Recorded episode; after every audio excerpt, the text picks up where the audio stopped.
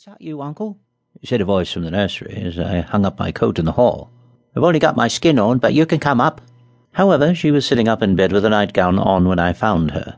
I was having my bath when you came, she explained. Have you come all the way from London?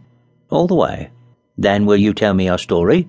I can't. I'm going to have my dinner. I only came up to say good night. Margery leant forward and whispered coaxingly, Will you just tell me about Beauty and the Beast? But I've told you that such heaps of time, and it's much too long for tonight. Tell me half of it, as much as that. She held her hands out about nine inches apart. Well, that's too much. As much as that? Her hands came a little nearer together. Oh, well, uh, I'll tell you up where the beast died. Thought he died, she corrected eagerly. Yes, well, how much will that be? As much as I said? I nodded. When the preliminary business settled, she gave a little sigh of happiness, put her arms round her knees, and waited breathlessly for the story she'd heard twenty times before. Once upon a time there was a man who had three daughters, and one day what was the man's name? Margery, I said reproachfully, annoyed at the interruption. You know I never tell you the man's name. Tell me now.